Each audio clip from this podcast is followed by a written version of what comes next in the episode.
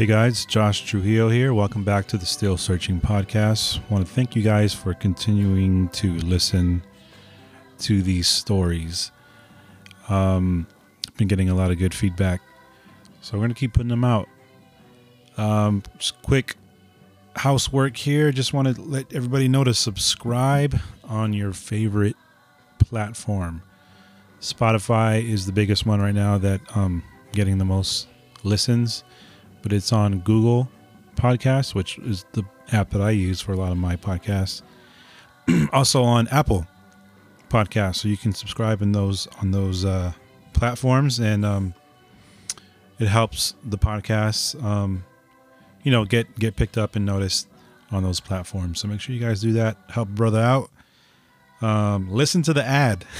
I'm finding out that when you skip the ad, you don't get, you know, there's all these algorithms and all this stuff. So it actually helps to listen to it. It's only like 45 seconds. So listen to the ad. Also, if you would like to support this podcast, you can buy one time credits to uh, help me edit the audio. Um, there's a software that cleans up all the audio and levels everything out, takes away hum and things like that. So you can uh, buy one time credits. Um, the link will be in the show notes. Um, or you can even support on a monthly basis. So big shout out to my pops, always supporting me in everything I do. But he's a monthly supporter. So you can do like a buck a month, five bucks a month, 10 bucks a month, whatever you like. No pressure at all, though. But today we have an incredible podcast episode with Amber Rose. And this conversation is gut wrenching. It's really, really tough. I mean, just the things that this incredible, brave woman has gone through, has overcome, um, growing up in the foster care system and suffering abuse and trauma over the years and being homeless and being uh, addicted and how she was able to overcome all of that and is in recovery and also is in advocacy advocacy now. So uh, an incredible conversation. I think you guys are going to really really enjoy it.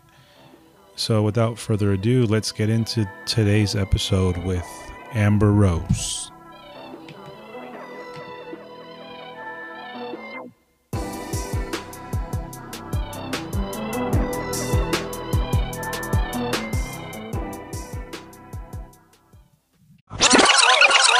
Gotta stay strapped like I'm Rambo though. And she thick and she pretty. Like who? Like Amber Rose. I just took a flick with your girlfriend.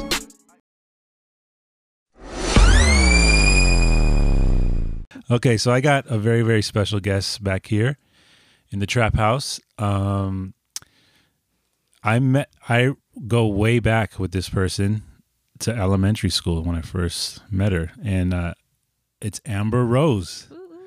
Not not the other Amber Rose. Not the other one. This other one. Amber Rose. Actually, it's uh, Rincon now, right? Yeah. Awesome. I mean, well, my, Amber Rose. my husband Rincon. keeps telling me when am I gonna switch the last name. So Yeah. hopefully he doesn't listen to this part. So we got Amber in the back, and uh, Amber, thank you so much for coming Yeah, no on. problem. No problem. Um, you were we were talking a little bit in the beginning, and I, I I told you there's like 20 people who want to come on, but you were somebody that I reached out to, Right. and I was like, you got to come on. I want to I want to talk to you and hear your story. And you didn't even know what podcasts were. Not not at all. Not- like you were I've like- seen things about them, but like never Yeah. like, listened to them. Like I think some of my coworkers were talking about them, and they'll be like, "Oh yeah, you know, you should listen to this one. You should." But I never You never got it until you sent me some, and I was like, "Oh okay, cool." Yeah, Yeah. and you're like, "What's that?" I was like, "You don't You know." made me feel so old, man. I was like, "Oh god, my kids knew they'd be like, Yeah. old." And so I hit you up, and then um, I sent you some stuff, and then um, you're like, "All right, let's do it." So um, thank you so much. Um, so we go back to elementary school, Osceola, yep. Osceola Elementary School. So that was I. I think I came to Osceola in like second grade, maybe. I don't remember, but I, I don't know. remember you. Yeah, I, I I started. I went to kindergarten there, so I went from kindergarten to fourth. So Do you remember me? I d- In elementary it's so, school? It's a trip because I like have. Sometimes I remember you from then, and then I was like, was it at Mayall? Because I went to Mayall Yeah. for fifth. I definitely remember you at Porter. Right, So yeah, right. for sure. So Um, I remember you because you were like maybe one of the only white girls there. Yeah, probably. I think there was like a sprinkle of us. But there yeah. was a couple, but you were always um, just really nice. I just I remember you. So um, that was elementary school. Yeah. Uh, and, and so just I, I wanted Amber to come on because she has an incredible story of overcoming all sorts of diverse. I mean, just all kinds of craziness. And I love reading your posts on Facebook. You know, they're just thoughtful and you know insightful. It's just you could tell you're coming from a place of um, wisdom and experience, or wisdom from experience. Right, right. Right, it's taken me a long time to get to this point, you know. and, I love and I love that you're so real too. Like, you know what I mean? like we have to be, you know. Like I don't want to fake the front, you Yeah. know. Like that's one thing I don't like, you know. Even when I'm wrong, make mistakes, whatever it is, like I want to own up to it and and like share it with people. yeah, It's actually therapeutic for me, you know. Yeah. Like I know a lot of people don't like to post their business on Facebook, which is cool, you know. Right, if people, are, but for me, it's become because I know that so many people identify with that and can say, you know what, like you really helped me today, you know. Yeah. That to me, that's all. It, that's all it's about. You know, it's just helping other people through my experiences. yeah. I mean, that's that's where I'm at too. I'm like, I I don't. I'm not interested in like like you're saying, just being fake, fake and phony. Like I want to just be genuine Right. as much as I can with people and share my own struggles and experiences. Like, I, what am I going to be? You know, like why? Why do we always have to like fake something on online Yeah. for social media that doesn't even matter? Right. So I always enjoy reading your stuff because um, you just have a, a really interesting background of overcoming traumatic experiences and addiction, and then where you're at now is just amazing. So Right. um, definitely wanted you on here. So yeah, so elementary school, um, Osceola. I remember that like that. You know, I used to live across the street at that time. Oh, okay. Yeah, so Oh, it yeah. was like we'd walk to school. Yeah, and, yeah, yeah. And then I was there through sixth grade. So you didn't have Mr. Thomas. No, I knew of him. I think my my older brother had him. Yeah, Yeah. he was like a So- legend. I know. I know. I actually follow the Facebook page. There's a there's a yeah, there's a I'm, yeah. I'm in that too. There's Yeah, a yeah. dedicated like group. But it's like older. A lot of the older. It's crazy people. because there's people on there from like the 60s, 60s, yeah, and they're like, yeah, yeah, Mr. Mr. Thomas, Thomas. They post pictures of him and stuff. Yeah, from the 60s. I know. It's I know. It's crazy. Um, I, and when I was talking to my daughter in the first episode, I was talking about Mr. Thomas. Like Mm-hmm. he was the only one that I really, really remember, like really caring. It seemed like like Right. I was able to pick up on that and like really cared about us as individuals. My kindergarten teacher was Miss Cohen. I remember Miss Cohen. I fucking love her so Yeah, much. I I actually ran Miss into Cohen. her as an adult. Um, she still looked exactly the same, but Wow. she, I cried when I had to leave her class because Ah. she was so warm and welcoming and Yeah. just like she reminded me of a mom, you know. And so I like struggled going to first grade. Yeah. I'm I did not want to leave her class, so I'll always remember her. yeah. Yeah. Did you have Mrs. Applebaum? No, No? my brother did though. Okay. Yeah, my brother did. I didn't. I had Mrs. didn't. Applebaum. It's funny I had Mrs. Norman too. Her Mrs. Applebaum's body was very much the way Yeah. W- along with her name. Like it just, Yeah. you just always remembered her. Yeah. Yeah, So, you just can't. for those who went to school and had her, You they know. know exactly what I'm talking about. I think it hit me in the face one time when I was Oh in. my God. I was in the seat. yeah. yeah, she had a quite the quite the rump. Yeah. Yeah. For sure. For sure. That's so funny. so um, yeah, that was elementary, and then we um, so I was there, and then that's so that I've shared on this point. That's when I started smoking weed Mm. Fifth, fifth, sixth grade. Okay. So, but you left. Yeah. So tell me a little bit about that. You went to another elementary school, and then in the meantime, though, so let's get into a little bit of your story. So you're a foster child. Yeah. So I was actually in foster care when I was at Osceola. It's funny because um, the school would always call my foster mom because they had a nickname for me. They used to call me the Daily News because I would Mm. go and like tell all the business that was happening in the foster home at school. Like Oh, they would wow. call me the Daily News, you know? Um, but yeah, so I, I was in foster care. So I was in uh, starting at the age of two. Yeah. Um, so both my brother and I, and then I had a younger brother too. So, who- so when you say your brother, is that your your your real yeah, my biological blood, brother? my blood biological brother. Yeah. Um, there was three of us at the time that got removed from my mom. Um, my little brother, he was put up for adoption. Um, his twin brother passed away, Hmm. so it was me and my older brother. So we kind of were, grew up in that. We spent a big chunk of our life in that foster home.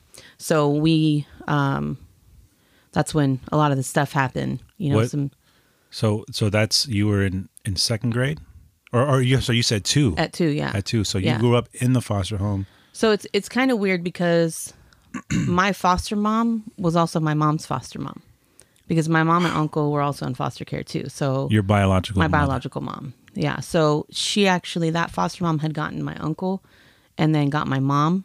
And so they spent some years in that foster home, but you know, Where was the foster home? it right here in Sylmar, Yeah. off of Havana. So it was like right around the corner from Osceola. Yeah. So she had a lot of like um she had like a uh Like- eight foster kids like that were part of my mom's generation um who ended up having kids and ended up in in, In foster, foster care, care. too you know so yeah so we were like second generation to go through her foster home Wow. so yeah What was that like? I mean, what's life like in the foster home?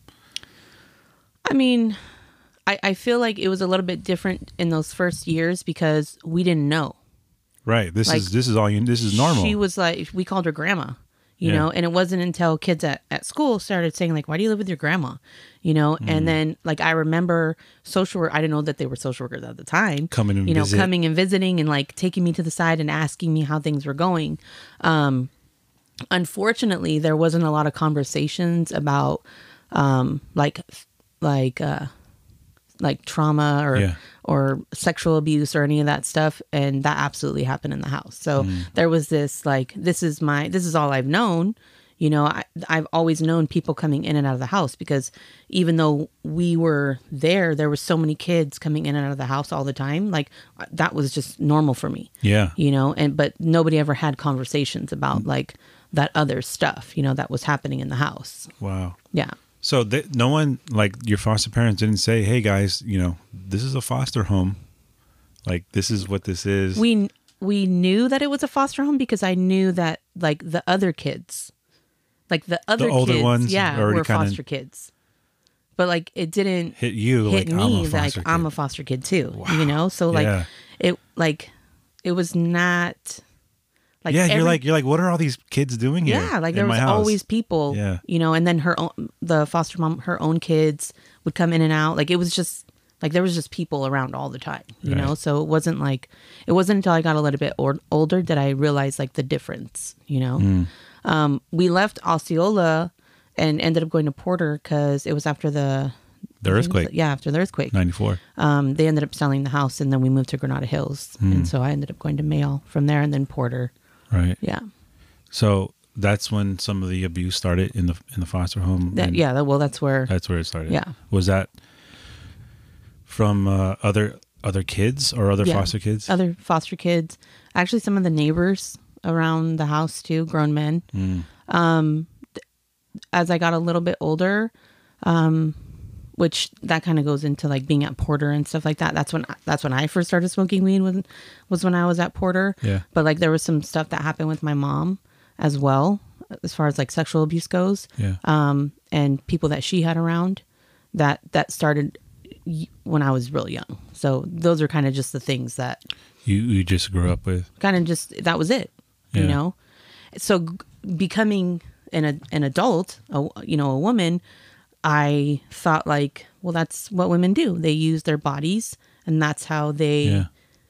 you know that's how you show Survive, love or- yeah. yeah survive show love whatever it is like that's how you do that but it wasn't until years you know later i realized that, that that's Yeah, not really that's how not the way it's it's supposed to be, you know so So at Porter, I remember you. We didn't really talk. I, I don't think that much. yeah i was always in trouble And you had a boyfriend. I did have a Because I remember I used to get picked up on the side of mm-hmm. the school, and Yeah. then a dude in a Mustang would come. I remember that. yeah he was a lot older than me Yeah. Yeah. And I was always like, wow, like that's like I, I was I didn't know what to think. I'm like, wow, that's kind of cool. She's already she's got an old boyfriend and he's got a Mustang, and you know, like, we're 13. I don't know, 14 years old. Like back then, I thought like this is fucking cool, you know. Yeah. Like I have a boyfriend who has a car and Picks he's me much up. older. Yeah, you know.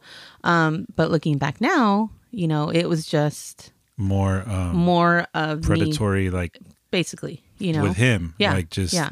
yeah. Was he over 18 or No, he well, he was seventeen when we met, and then he turned eighteen. Yeah. So, yeah, Oh, yeah, that's one thing I remember too. Is like, because I was, I'm, I'm like, I you know, that's Amber. I'm like, you know, we we didn't really talk, but I'm like, I, I remember her when we were in like first, second grade and stuff. So I was, and I was like, wow, all right. Yeah. But in all that, you were going through all kinds of stuff. Right. You know, it, it's a trip because, like, nobody, excuse me, nobody asks the why. Mm. The- They just see like these behaviors kind of happening, and um, and nobody really asks why.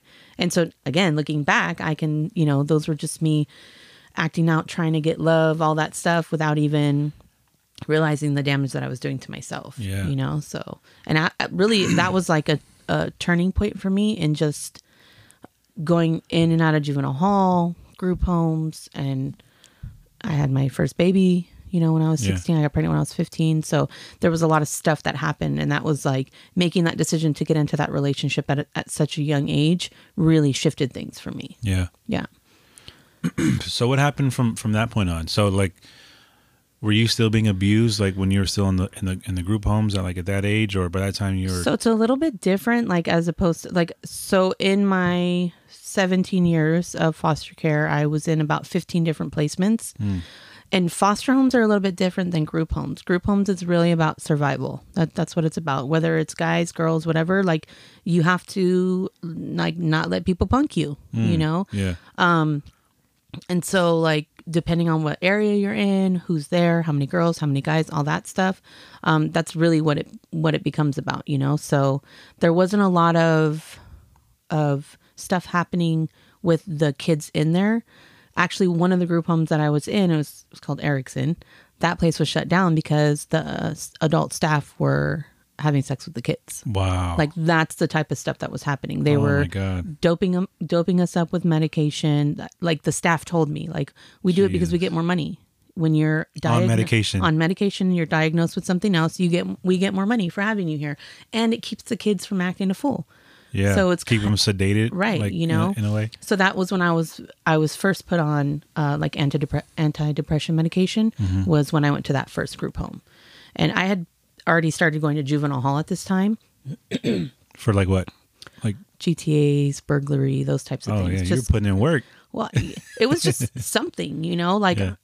It's funny now because I'm so I'm like I always think people think I'm like guilty of something, you know. Like, but I'm I try and be as honest as possible, you know. Yeah. It's just one of the like I was just going along with the crowd. Whatever everybody Right. was doing, I was right there with them, you know. Like I just wanted to be a part of. So when drugs came into play, you know, that's what I did Right. you know it was just easy um so when i was 14 i went to juvie again for um, a gta and then i was placed in some, in all girls home and then from there i actually went back home with my mom like so i actually quote unquote reunified with my mom Your biological. my mother. biological mom. Um, but like I said, there was a lot of like stuff that happened with my mom, and so my mom would allow people to do things to me, even at a, as a young teenager. I don't know. I don't know if she's gonna listen to this. I don't know. You know, my my family knows a lot of it. You know, my my sister and brother and stuff. Um, I choose not to have a relationship with my mom because I was of just going to ask that. Or do you Yeah. have a, a relationship? No, with I? I don't. I just, you know, some of the stuff is is it's too deep. Right. You know, Yeah. and so I have my own girls, my own daughters, and I just can't see ever thinking of Doing- doing, that to my kids. Yeah. You know, and so when um some stuff happened and then um I again started acting out. I was drinking all the time, smoking weed, blah blah blah. I ended up meeting my kids, my oldest daughter's dad. And um and he was 26 and I was 15 Wow. and um and I ended up pregnant. So I ended up pregnant with my daughter, and you know he didn't want to be her father, you know, and um and Well, so I mean, you, you- it's a you got a 15 year old mother. Like, right, right. So because I ended up pregnant while, and this is maybe like six months after I had reunified with my mom, Hmm. um, we were all removed. So my my mom had two more kids, uh, my brother and sister, my younger brother and sister, and um, because I had gotten pregnant, they removed all of us. Oh, So I was placed back in foster care. Um, my brother and sister were placed in a different foster home. Their dad actually reunified with them within, I want to say, like a year. He did. He actually Step got up. clean. He's actually clean now because of that. Oh, wow. So yeah, my oldest daughter is 20 and he has about 20 something, maybe about 21 years clean now Wow. because of that incident. Yeah. Like me getting pregnant, you know? Yeah. Well, Um, it was a wake up call for him, and he Right. stood. Yeah. Yeah, so he went got his kids out of foster care, um, and I just kind of just finished my time in foster care. Yeah. So from then, I did really well. You know, I had my daughter while I was in foster care. Um, I, I still moved around because that was just part of being in foster Right. care, you know, and trying to place a kid who has a kid It's not very It's easy. hard. Yeah. You you're you're two people. Right. Yeah. You know, so I I actually went back to Kennedy when I was pregnant with her. Um, and then Kennedy actually asked me not to come back. Really. Yeah. So which is Just they actually pulled me into the office and said they felt like it was best that I find another school to attend. So I was like, okay, which the school year ended in June and I had her in August. So I don't know why. shame on you, Kennedy. I know. I was like, what? And then like I ran into um to some of the people we've gone to high school who also had kids when we were all there and they were like, "Oh no, we stayed." Like I was like, "What?" but anyways, um so then I ended I ended up going to Monroe, s- still kind of bouncing around from foster homes and um that just wasn't working for me, you know. And then I went to their continuation. So I was doing really well and then I started slowly but surely to start partying again. You know, so I had this baby, I was working, going to school, and then I, I started partying again. And then um, I ended up meeting my, cause I have five kids, Five kids. four babies' dads. So Okay. one of them's my husband, so he's not a baby's dad. So, but whatever. So I met my second daughter's dad, which I had knew I had known him from that group home, Erickson. We had known each other there. Okay. So I ended up running into him, and it's so funny because I always I always tell the story that because I was getting therapy, um, like mental health services through uh, it was through Penny Lane that I was um, placed in the foster homes, and um, and I'm waiting there to go see my therapist, and like the door swings open, and it's him Yeah. and my therapist. He had the slot like right before me. And i was like oh my god this is fate. Like god wants me to be with him you know? Like Yeah. what are the odds that we're gonna run into each other you know? Not really Yeah. thinking like he's in therapy too. Yeah, like yeah, this is not with his own right stuff, you know? That was not anything. It was just you know Yeah. running into him again. And so um, we ended up hooking up and i mean we had a pretty good relationship there was just issues Yeah. you know? And so i ended up pregnant with my daughter my second daughter.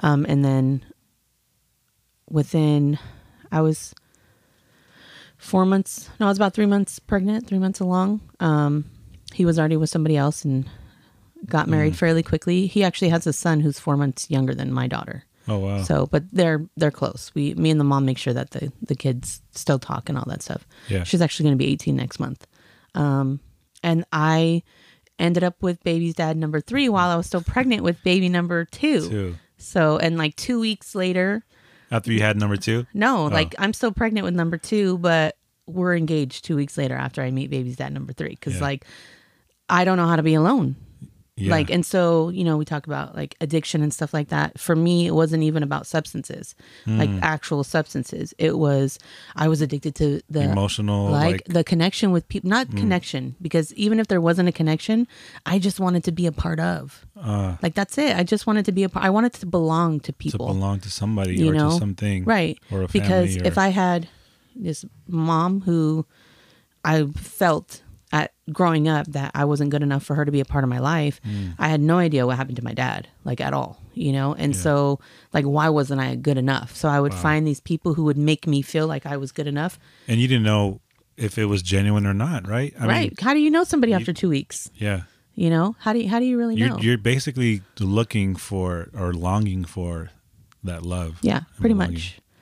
And in hindsight, looking back now, the people that I chose to have children with have huge families. And I think that was part of like my my draw to them is they had these great whether they were dysfunctional or not really didn't matter to me because I really couldn't tell the difference. But it was really these really large families that I just wanted to be a part of. Yeah. You know, that was something that, you know, after years of being clean that I was like, wow, like taking really taking a look at it Yeah. like that's something that I've always wanted in my life was just to have that big family. Wow. You know, yeah. Well, you got it. I did. I know. I definitely have it. Yeah, I definitely have it now. Yeah. Yeah. So, um, continue there. Uh, So you, you were so that's number th- So I Three, yes. baby dad number three. Right. And so that's really when my addiction took off. So I Ah. had baby number 2 we moved away from the valley. Um, I was a stay at home. Where'd you go? To Palmdale. I was a stay at home mom. Um, he worked out here in the valley, you know, and I thought like, so I they had me do a fast like a fast track emancipation out of foster care because while I was pregnant with baby da- with baby number two, I was still in foster care because at 18 I had no plan. There was no plan of emancipation for me. No like, hey, you're going to go to college or So hey, you can't just, I mean, walk away or, I mean, you can. okay. But I literally had this I had one baby pregnant with another baby. Where am I going to go? Yeah. What am I going to do? So the foster home that I was living in at the time, it was the lady was probably in her 80s.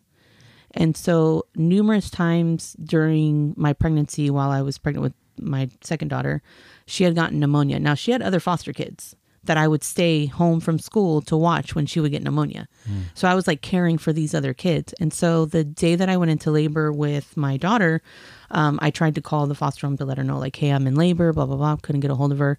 Finally, the next day, um, I get a hold of her and she was like, oh, well, the cops came because me, there was another lady that lived in the house. They had gotten into a physical altercation, but she was holding one of the foster babies in her arms. So, Yeah. like, the cops came, blah, blah, blah. So I'm like, I don't want to go back there. Like, there's literally domestic violence happening in this foster home. Like, I don't want to go back there. And so the a social worker was notified, and so from DCFS, a social worker came and told me that if I did not, because I was still uh, in foster care, if I did not go back to that foster home, that they were going to take my baby. older baby and my new baby away from me. So I had to go back to that home. But when I went back, they were like, okay, we need to come up with a plan. So they were like, we'll let you go stay with this person. It was like a friend that I had. And we'll do a fast track emancipation. So within two weeks, I was emancipated. Hmm. Luckily, because I was with baby dad number three, who I had no kids with him yet, but you know, he had he was not related to my baby at all. But because he had gotten us a place to live, they said, okay, you know, you're go about there. to be 19, you can emancipate. But I really left with nothing. And so when I lived up there, I had I had a high school diploma, but that was really it. I had no like real skills or anything. I know how to steal some cars, you know, maybe rob a house, but I don't know how to like get a job, you Right. know? And so we, you know, we did okay like Yeah. that for a little bit. My biological mom came and lived with me.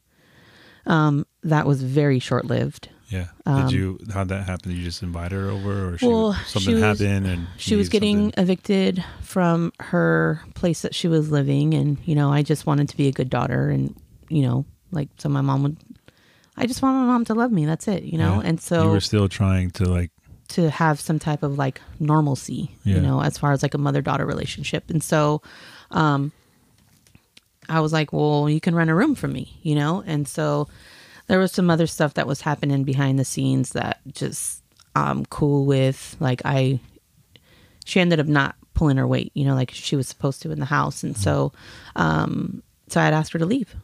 And so about two weeks after i get a call from the chp telling me that my mom had been hit by a car on the freeway on the 101 freeway off of vine. I'm in palmdale. North Hollywood. like how am i i have they're like somebody needs to get it get to cedar cedar sinai hospital Oh, in, in Hollywood. yeah, because she's gonna die. And so I call my foster mom, my old foster mom, and I tell her, "Hey, my mom's in the hospital. They said she's gonna die. Somebody needs to get over there." So I end up finding a ride out there, whatever. And um, my mom was actually hit by a car on the freeway where she was changing her tire, and the car was doing about 120 miles per hour. Oh my God. And so it ripped off her right leg and most of the skin from her right arm. Um, it was a hit and run. They never found the person who did it. wow. And so th- it kind of like started this like I had to be there. I had to be there because I was her power of attorney. I had to be there to sign for all her surgeries and all this other stuff and there wasn't like this guarantee that um that she was going to survive. You know, and so she was there. She was there for a few weeks. They had a trach in. She was like in a drug induced coma, that type of stuff. Um, and I didn't leave. Like I did not leave the hospital.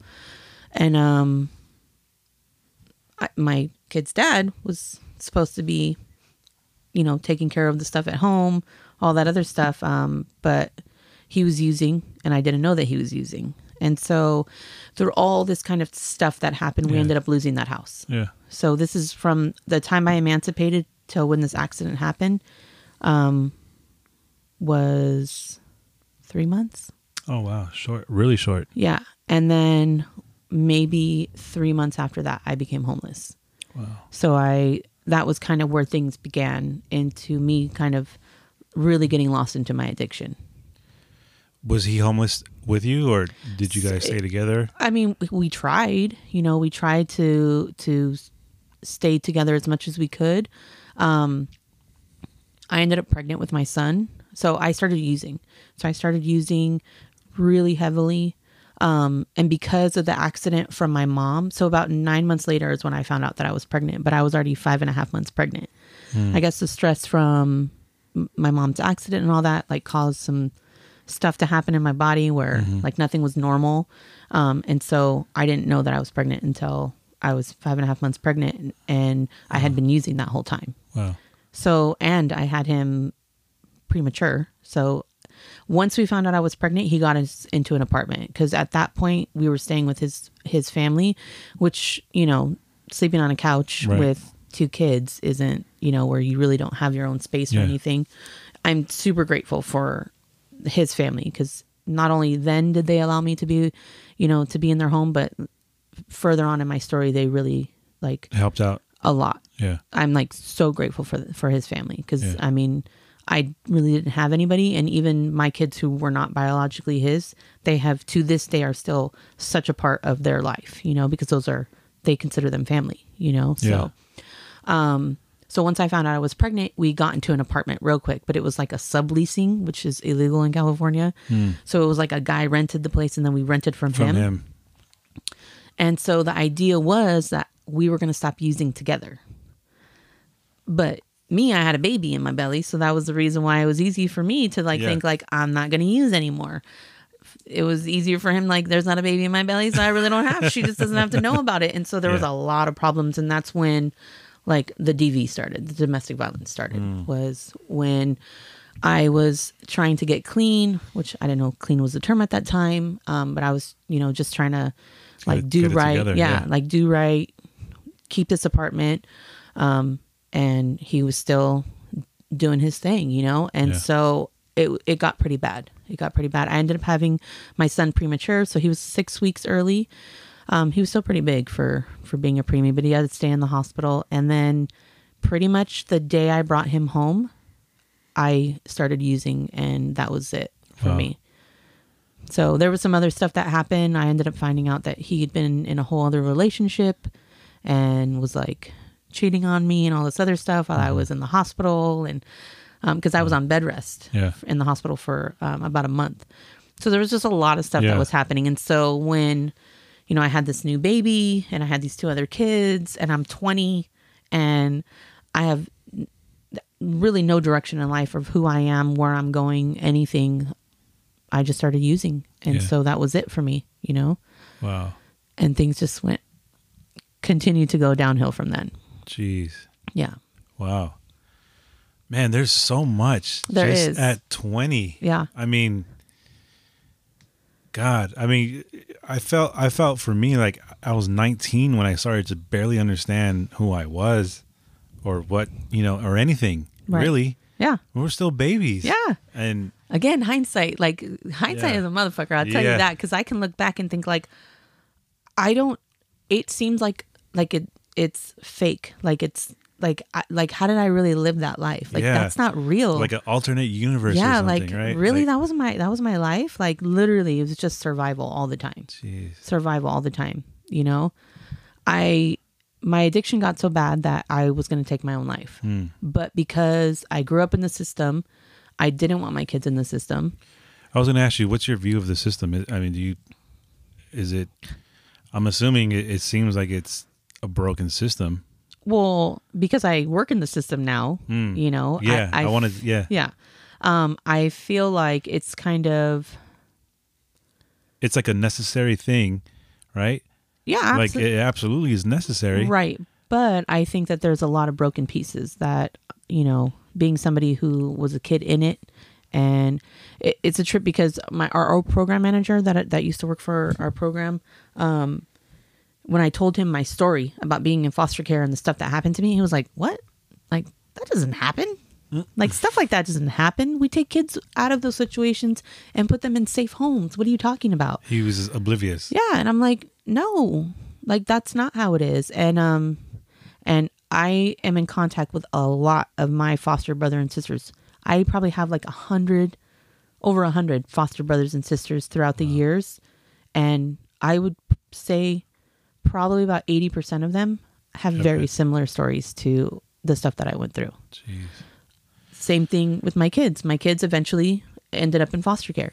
They were in foster care for two years, and This my- is when you were heavy, heavy in- into on the streets, living in an alley. yeah. You know, um, they ended up in foster care, and my second oldest daughter was abused while she was in foster care. Mm. So again, I have one more generation of somebody in my family that now, you know, my hope is is that I've broken it.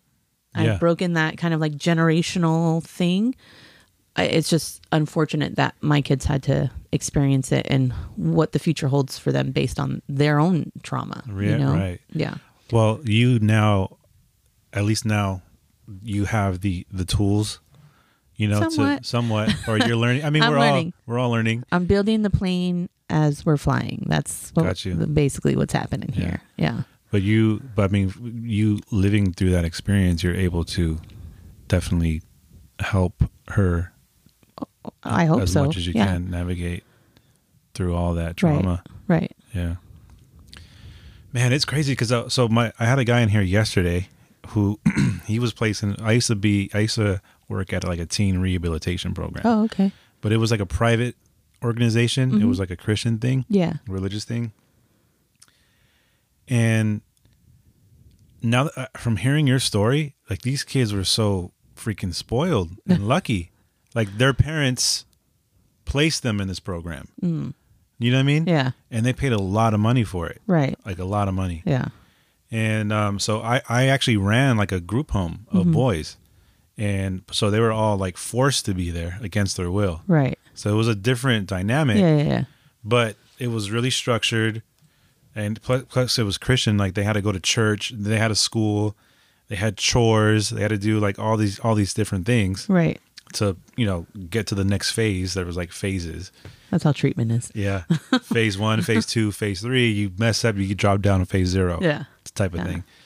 And um and you know, I was running the home, so you know, I I try to make it as homely as possible. But man, I can't even imagine like you know the stuff that you had to go through even in that like if you're supposed to be in a safe environment Right.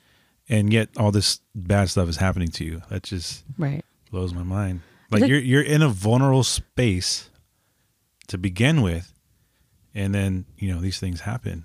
It's what it was. It took me. I was angry for a lot of years. Yeah, I just I couldn't bet. I mean, understand. Jeez, Yeah. I, I mean, I'm trying to process it. Like, I didn't I didn't know all the these details. You know, Right. I just know a little, you know, bits and pieces. But it's like, man.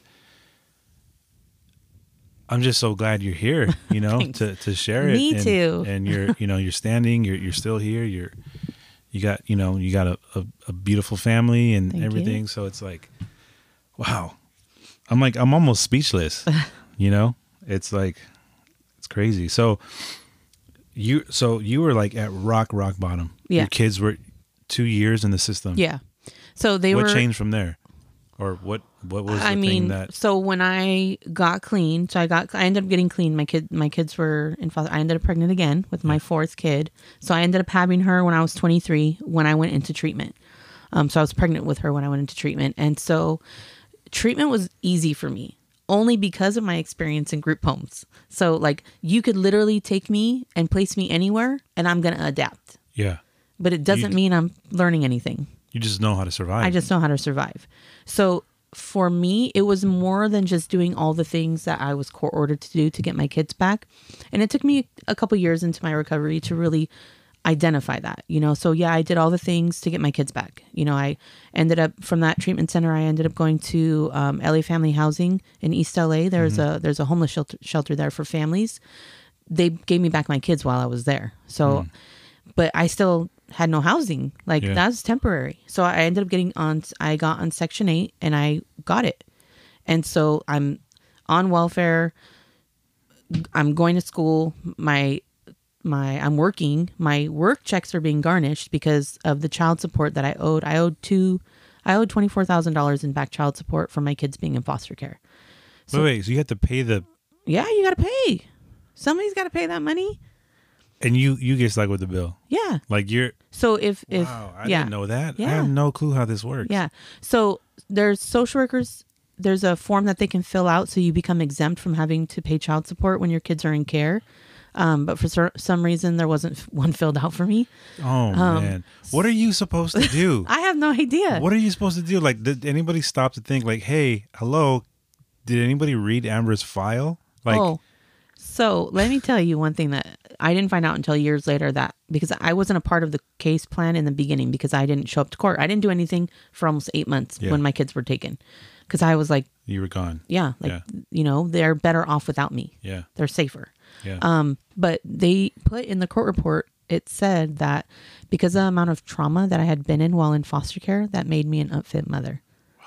So they actually knew about the Your- your trauma. trauma. They knew about it, and then they said that that was the reason why I wouldn't be a good parent to my kids.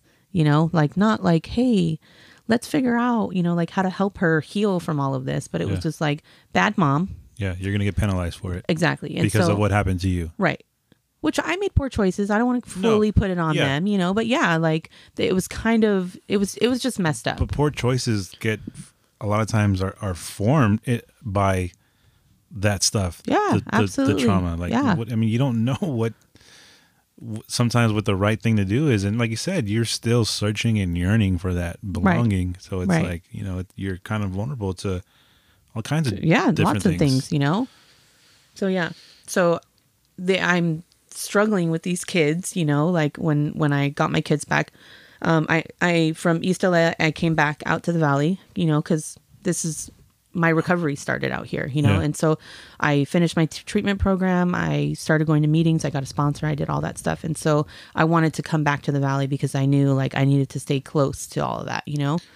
And you're clean at this point. Yeah. Yeah. Yeah. In March, March 14th, actually, I'll have 14 years clean. 14 years. Yeah. Congratulations. Thank you. It's Thank you. beautiful. I I value my clean date more than I value my birth date. It's Yeah. my re my reborn Rebirth. day. Yeah. You know? Um it's been a struggle just because the the stuff that my kids went through while we were homeless and then the foster care stuff and then I was 24 when I got all my kids back. I had four kids Four under the age of 7. And were you still with? some- uh, No, I was no I was with nobody at this point. Single mom. You know? Yeah. Four well, kids. I ended up hook, I ended up getting with my my husband now, Mm-hmm. um, around that time. Um, but we didn't live together. I lived in East LA. He lived out here in the valley. So um, once I moved back, then we, you know, our relationship started to evolve into something else. But like, really, it was I had I had no driver's license. I had no car. It was just the bus, me and my kids, Hmm. and that's all I knew. Like, just go to work, pick up the kids, go to a meeting. Go to work, pick up the kids, go to a meeting Yeah. you know that that just became my life for a long time Yeah. And the kids had some behavioral problems because of Well, yeah. It's of all the stuff you know Yeah. all the stuff and so like i don't have a mom that i can call and say hey mom yeah. I was gonna say like there's, there's no you don't really have anybody really. no so it was pe- really people in my fellowship in you know my recovery fellowship that i That was your reached out to system. yeah you know like my sponsor his my sponsor bought diapers and food when i couldn't afford things you Mm-hmm. know like they would give me rides to meetings because i didn't have a car like Wow. people in the program in my fellowship really surrounded me and and i mean to this day like i don't talk to everybody all the time anymore but they're they're there you know and i i try and remember that so that way i give back Mm-hmm. you know that i'm continuing to give back Yeah. So, um, are you still in, in, in contact with your sponsor or that that sponsor or that old sponsor? oh yeah she's still my sponsor Oh, she's still Yeah, your she's sponsor. still my sponsor. So 14 years, she's still yeah riding with i you. I still go to meetings i do well I, she's probably going to listen to this. So I I do step work. I swear I do, just very slowly. um, but she's Is that part of your your that's ongoing twelve step program. ongoing yeah. treatment? yeah, I go to meetings. I I have sponsees. I, you know, I don't run a perfect program, but I try and do the best that I can. You know, yeah. so yeah, no, we don't unless you move on to another sponsor. We don't ever end recovery. It's forever It's forever. for yeah. me. I know other people find their own ways, but for me, it's my fellowship, and and it, this will be forever for me. Yeah. I'm okay with that. Yeah. Yeah. That's fine. They're my people. Nothing wrong with that. It's Yeah. your family. Yeah, I always say like, you know, friends, you know, good friends are like family that you choose, right. you know. So Yeah. that's your fam. Yep. So, okay, so that's four kids. Yeah. Number 5? So five came along way after. Um, so you know, I was I was going to school, and then um, like I was working here and there. Um, my now husband, we were just boyfriend and girlfriend at the time. We had a very tumultuous relationship, so it was a lot of back and forth. In the Mm, beginning. Oh That no, was, like, just no, like one. in Okay. into our relationship. There was just a lot of stuff, you know. Like neither one of us knew how to be in a relationship, a healthy relationship at that. He was still learning how to parent. I was learning how to parent, and then blending two families together. He is he's older than me, so there's like a whole generational thing Mm-hmm. that and just respect and just having to learn all those things um, and then just some just stuff happened that became the focus of our relationship and so um, it took us a long time to get past that you know to to move past that and so we actually split up um, we split up and then we when we were thinking about getting back together i got pregnant with my baby number five and so we were like you know what let's see if this is you know gonna Yeah. help us having babies do not help people Yeah. Yeah, people think like, like, the oh, opposite of that yeah, for let's- sure We're going to so have babies, so let's let's work it out or figure yeah. it out. Yeah. So that lasted for about two and a half years. And so we decided to take another break, Mm-hmm. which it was supposed to be the end at that point, you know? Um, but really, you know, it was untreated mental health that was going on on both parts. Um, and we just needed like somebody to help us. And so he worked on himself, I worked on myself. And um, I mean, obviously, we're still continuing to do Yeah. that, you know, because that's Right. just part of it. Part of yeah. um, and then we were able to, you know, come back together. And we've been married for three years now. And um, I mean, we still have our ups and downs Oh, and yeah, all course. that. I mean, that's normal, but nothing, nothing, nothing compared to what we The- were going through before. part. Yeah. I think we were just, we were, I, I tell you, it was trauma. All the trauma, even though we were in, in, in, you know, our fellowship, because he's also clean. My husband's also clean. Yeah. Uh, in our fellowship and, and kind of working steps, really not working on yourself and really identifying those traumas, those triggers, those things that, that, really make up who we are and why we make the decisions that we make if we don't address those things hmm. like we're still working with that same unhealthy thinking and so we individually had to find that Yeah. to be able to come together and really work together you know better you know Yeah. I mean it's it's been a process Yeah, of course. I mean, it's always going to be a process, right? Yeah, yeah. Even for people who who think like, oh, you know, I got it together. right Like, okay, so my wife sees a therapist, and um, w- one of the sessions they called me in Mm-hmm. because my wife was just having a hard time communicating with you know the therapist, and right I just felt I just opened up. Like I felt I could I recognized the importance of this session, Right. Of speaking with the therapist, and I just felt so free to to start opening up and just talking, you know. And I felt like I was like, man. Then I listened to a lot of stuff too, like you know, s- things that'll try to help right art issues or whatever, or mental health and things. And I'm finding out that everybody needs a, some sort of therapy. absolutely Everybody, therapists have therapist. therapists yeah Yeah. that's just the way it is yeah, So it's like it's never like we're we're like arriving and you know gonna be at everything's gonna be you know Right. perfect. yeah It's always something to work on. humans are meant to interact to interact with other humans Right. we are and i i'm one of those people i don't like the whole independent thing like i get the whole because that was one of the things that um in foster care they always tell you we need to teach you to be independent they call it the independent living program Yeah. like it's all about being independent humans are interdependent Yeah, we absolutely. depend on other humans to get through life. So teaching people to be independent really isn't the way to survive. right. You're Because right. we always even if you go back thousands thousands of years, Right. it was you know you traveled in little packs. And, Right. Nomads moved Yeah. along together. They didn't weren't like, "Oh, thanks. It's been great. I'll Yeah, see you I'll see next you season." Like it doesn't work that way. You like you you travel need together. other. Yeah, we need we need each other, you know. Yeah. Sometimes our wires get mixed. You know? Yeah. Our wires get mixed and we just need to help each other fix them. That's it, you know? Absolutely. Yeah. Um, man, that it's already 45 minutes, but man, it's a beautiful conversation. I, I remember like, cause I, you know, I, I grew up in, in church and stuff and I keep saying that I keep, I listen to these back and I'm like, stop saying that. Like, it's just so annoying when I hear it. But like we, we did something for the homeless some years ago. It was called help a human. And, um, you know, it, it- part of it was I learned, I learned it from, um, some friends from Arizona that were doing it. I saw them do it. I was like, wow, I never seen that. I'm going to try to do that.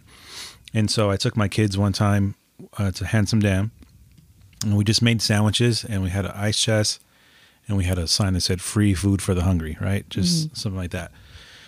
but I learned that from them and then it just kind of grew. So we started coming every week, every Saturday. Um, and then we started setting up like tables Yeah. and bringing hot food and sharing a meal together, right? Right. Sitting down and eating. And then, you know, we think like, oh, you know, it's we're doing something for them, but like Right. it was really happening in, in me and Right. us. Right. Mm-hmm. You know, like I felt something changing in me. It wasn't I'm not gonna I mean what I was there just to meet one specific need. Like, hey man, if you're hungry, come and eat. Right. Saturday at five, we'll be here. You know? And um, but what would happen, I was like, I noticed like it was us that started to change. Right. So it was like you're right. It's like we, they were helping me, you know, or, or find myself or to to get better understanding and Um, So there's there's a saying in the fellowship. Um, it's uh, the therapeutic value of one addict helping another is without parallel. But if you take the word addict out of it and say the value of one human helping another human is, is without parallel, really that's really what it's about. Because we think that we're doing for other people in the you know in the hopes to make things better, but really we're we're healing ourselves at the same time. You Yeah. know, that's the beauty in it. Yeah. You know, like Yeah, to me that's that to me that that's what the beauty of of giving back is i try and do that in my i, I know what it's like to stand on a corner and and be homeless and ask for food and Mm. literally be so dirty that people don't want anything to do with you don't walk around you you know like i know what that's like you know I, yesterday we were going to the movies with the kids and um and there was a lady that was literally sitting there it's she's on the corner of uh, Woodman and Roscoe, and she has her little tent or whatever. She's an older lady, has no teeth, and she's literally just staring at the sky. It's Yeah. freezing outside. yeah, she has really cold the last few days. like she has like a sweater on, and is just staring, and it's like I started to cry. Like I remember being that, Hmm. you know. I remember being so lost, you know, and um, it just it breaks my heart, you know. Like we s- still live in a country where we have abundance, and yet we we have so many people who are who go without, you know, and that Yeah. people say, oh, they choose, they're choosing. I, to me, that's mental health going on, you yeah, know. Well, there's a lot of things. There's there could be all kinds of different things that factor into Oh that. yeah, There's yeah. that's nobody one thing knows too. anybody's story. that's that's that's the other thing too is you actually sit and get to know people's stories. Yeah, it's there's never one thing. You know what I mean? It's Oh, yeah, it's always never. a combination Right, of things that, that absolutely. lead to those roads. And then yet, you know, it's it's us. It's the it's the family. It's a single mother who's on food stamps. That's Right, the problem, right? right. Not the billionaires that Eh, absolutely. the corporations that are not taxed. And you know what I mean? It's Right. like that's the problem. Let's Yeah. let's cut the food stamps. You know, for the Right, for the for but the families. Tax the people that are really not going to feel it. Right. You know. It's crazy. Yeah. So so now you're a, you're a parent advocate Yeah. within the system. Yeah, yeah. So I'm I work for a program called Parents in Partnership. Um, it's they're co-located within all the DCFS offices, so they're contracted with the department, but we don't work for them. Um, and it's basically just it's trying to build a bridge between parents and social workers. So when I say parent advocate, it's not necessarily like we're co-signing all the parents' bullshit. That's not what this is about. It's about let's be real, meet the parents where they're at, and help them get to a place where they can reunify with their kids faster. That's what it's about, and in a safe environment. Yeah. Because if you look at, at statistics, it's like I don't know if it's seventy two percent or seventy seven percent. Because I I go into the men's jails as well. I go to NCCF and uh, Pitchess Detention Center South, and I do support groups with the fathers there um, for our program. And just in California alone, I, I don't know if it's 72 or 77%, just in 2016, that's the percentage of people who are currently incarcerated who were touched by the foster care system at some point in their life. Wow. Wow. Come on. That is Come on. Like if we're literally we we talk you know, we talk about the the um school to prison pipeline and all that other stuff like yeah. we need to have a broader conversation about how our foster care system is f- funneling into the criminal justice system Right. and then our homeless population a lot of the kids are foster kids Foster kids. they want to get the hell away from it because they don't want to deal with it anymore you know but nobody says why it's they're bad kids or Yeah. they're they're making poor choices you know like well let's without taking the time to right Yeah. to get to know you know as we were sitting here talking and, and i'm th- like i hate telling people how many kids dads i have i, I hate Hmm. i hate that because if somebody was to to if i said i had four kids dad they'd be like the fuck kind of choices you making Yeah. you know but like if somebody actually hears my story not as an excuse not as an excuse but there were all these things that kind of happened that led up to the point where i was 24 with four children by three different guys Yeah. you know? It that's the same for like we all have our story. Mm-hmm. we all have our story. For me in what i do is i don't care about people's opinions or anything i want to hear i want to hear uh, that thing like oh i don't care about your past or whatever. Sometimes No, we need yeah, to we need to hear about that. we need to have real conversations about that. 100%. because i know i need to know where you're coming from. I need i need to piece all the pieces together so i can help you better. You know Yeah. like that that's to me really what helps us as human beings help help heal other human beings. Mm-hmm. i want to hear that story. How'd you get to this place? And then we can move forward in finding a solution Mm. you know that's what i needed. Yeah. you know that's what i hope people can really get out of this Yeah. you know Yeah. Well, isn't that crazy how the universe or God works? Like you went through all that to Yeah. be where you're at now to help for a very Yourself, a very long yourself. time help others help others, but you're it's yourself, like yeah yeah in those people, right or those other girls or Right. whoever. I used to like, question all the time why. Hmm. Why would he, the universe, whoever, allow this stuff to happen? But there's a purpose. I just don't know what that is, and I don't really think that I know what it is. I'm just Yeah. kind of going just going along, with it. doing the next best thing, the next Hmm. right thing, the thing that I feel is good in my heart and not what my mind tells me. You know? Yeah, Yeah. absolutely. Um, I saw you try to reconnect with like your your My biological father, yeah. So Did- that did- was crazy. It's been really crazy. It's really sad. Yeah. But um so I found out I did ancestry, got my DNA, whatever.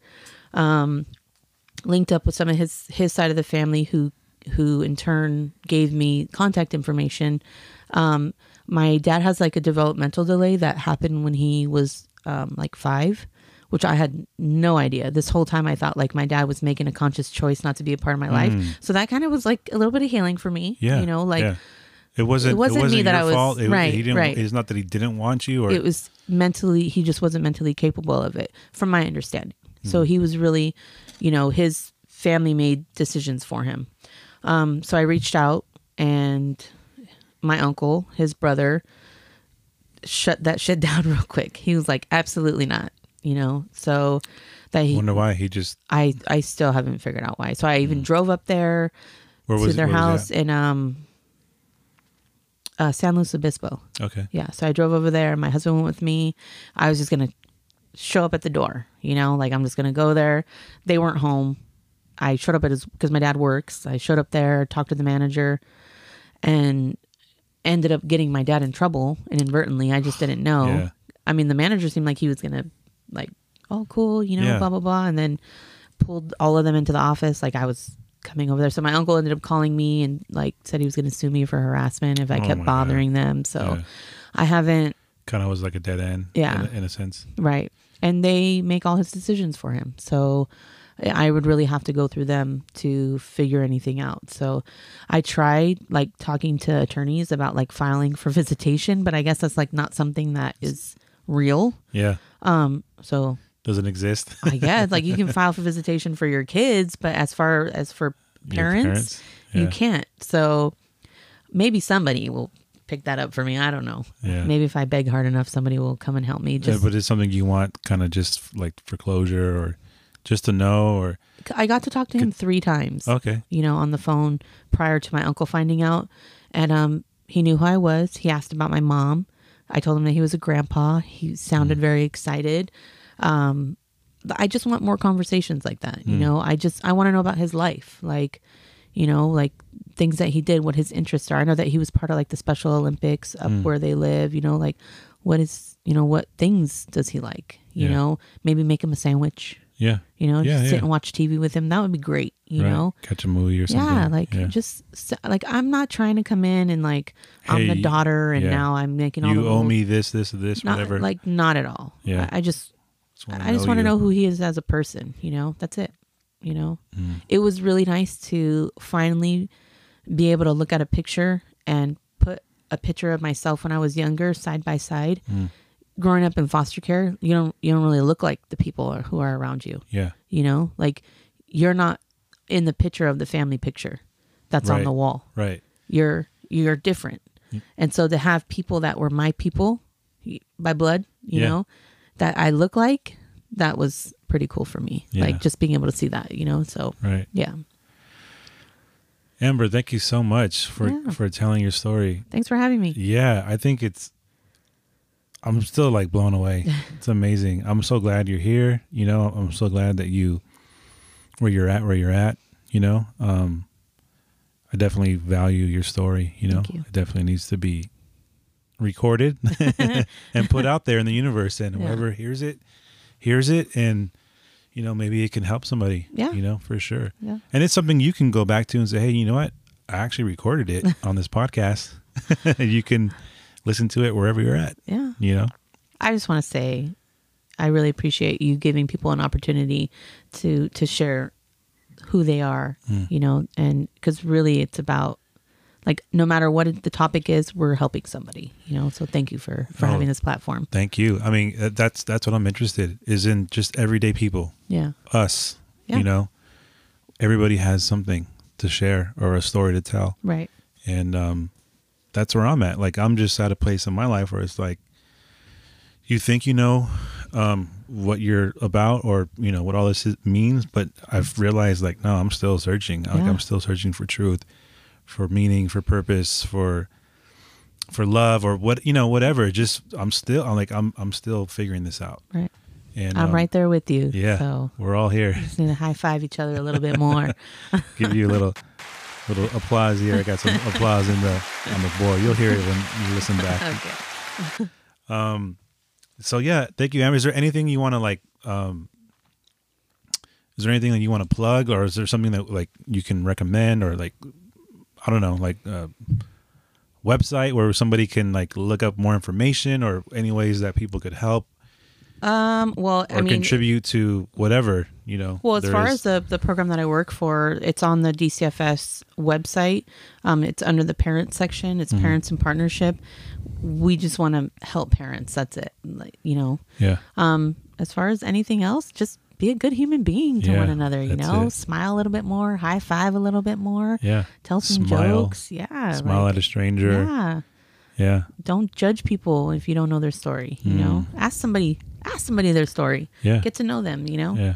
Yeah. Thank you so much, Amber. Um, this was great. All right. I Thank you. it. Thank Thanks you. for coming on. Yeah, of course. Okay, we'll talk to you maybe another time. Yeah. All right. Okay. The Iliad is dead, the Odyssey is over. Found God within me, started searching for Jehovah. What you searching for? Where you focus at? If it's happiness, no one can give you that. It flows from within, it knows all your sins. You can never win being envious of other men. Covetousness. It's such a sin, wanting what other people have has become a trend. But don't bow down to the dollar bill, y'all. Commercial consumerism is trying to kill y'all. I'm trying to heal y'all.